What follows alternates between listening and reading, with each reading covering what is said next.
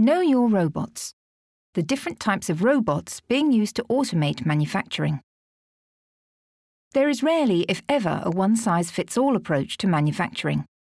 It is important that site managers know what considerations to make when choosing an industrial robot to automate their processes.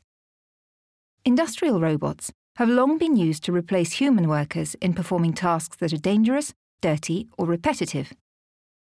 These robots are often large and bulky, caged machines used to do the heavy lifting in applications such as packaging and palletizing. Multiple industrial robots can be integrated for a fully automated production line, but it is important that site managers choose the right robot for the job. There are three types of industrial robot that are commonly used to automate manufacturing processes. The first of these is the six axis robot that has traditionally been a popular choice for manufacturers. They operate using six axis of motion, sometimes called the six degrees of freedom, and are ideal for applications that require complex motions. Crucially, programming of these machines is easy, so operators don't need to have advanced programming skills to use them. These robots can make use of AI software and machine learning to pick up processes and improve on them, self coding their programs when necessary. Next is the Selective Compliance Assembly Robot Arm, or SCARA family of robots, that are very popular in small robotic assembly applications.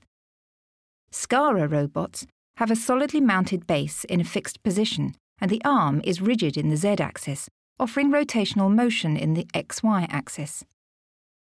Finally, there are collaborative robots, otherwise known as cobots, that have been designed to work safely alongside humans in a shared workspace.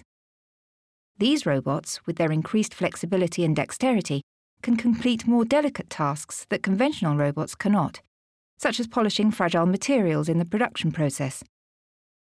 Demand for this technology is on the rise, with the global cobot market expected to reach $9 billion by 2025 manufacturers need to consider the production speed and volume that they are looking to achieve when deciding what type of robot to adopt in their facility. Manufacturers in sectors such as bottling or packaging that need a much higher production speed or volume can benefit from purchasing conventional robots like the six axis robot. The logic is simple. Fewer human operators mean there is less chance to slow the system down and production will increase multiple industrial robots can be integrated for a fully automated production line. Because of their flexibility and relative ease of use compared to fully automatic robotic systems, cobots are generally considered to be an affordable and attractive choice for small and medium sized businesses. These manufacturers can benefit from the traditional value proposition of robots, namely that they can carry out repetitive or unsafe tasks, freeing up human workers to add value but at a much lower cost of entry.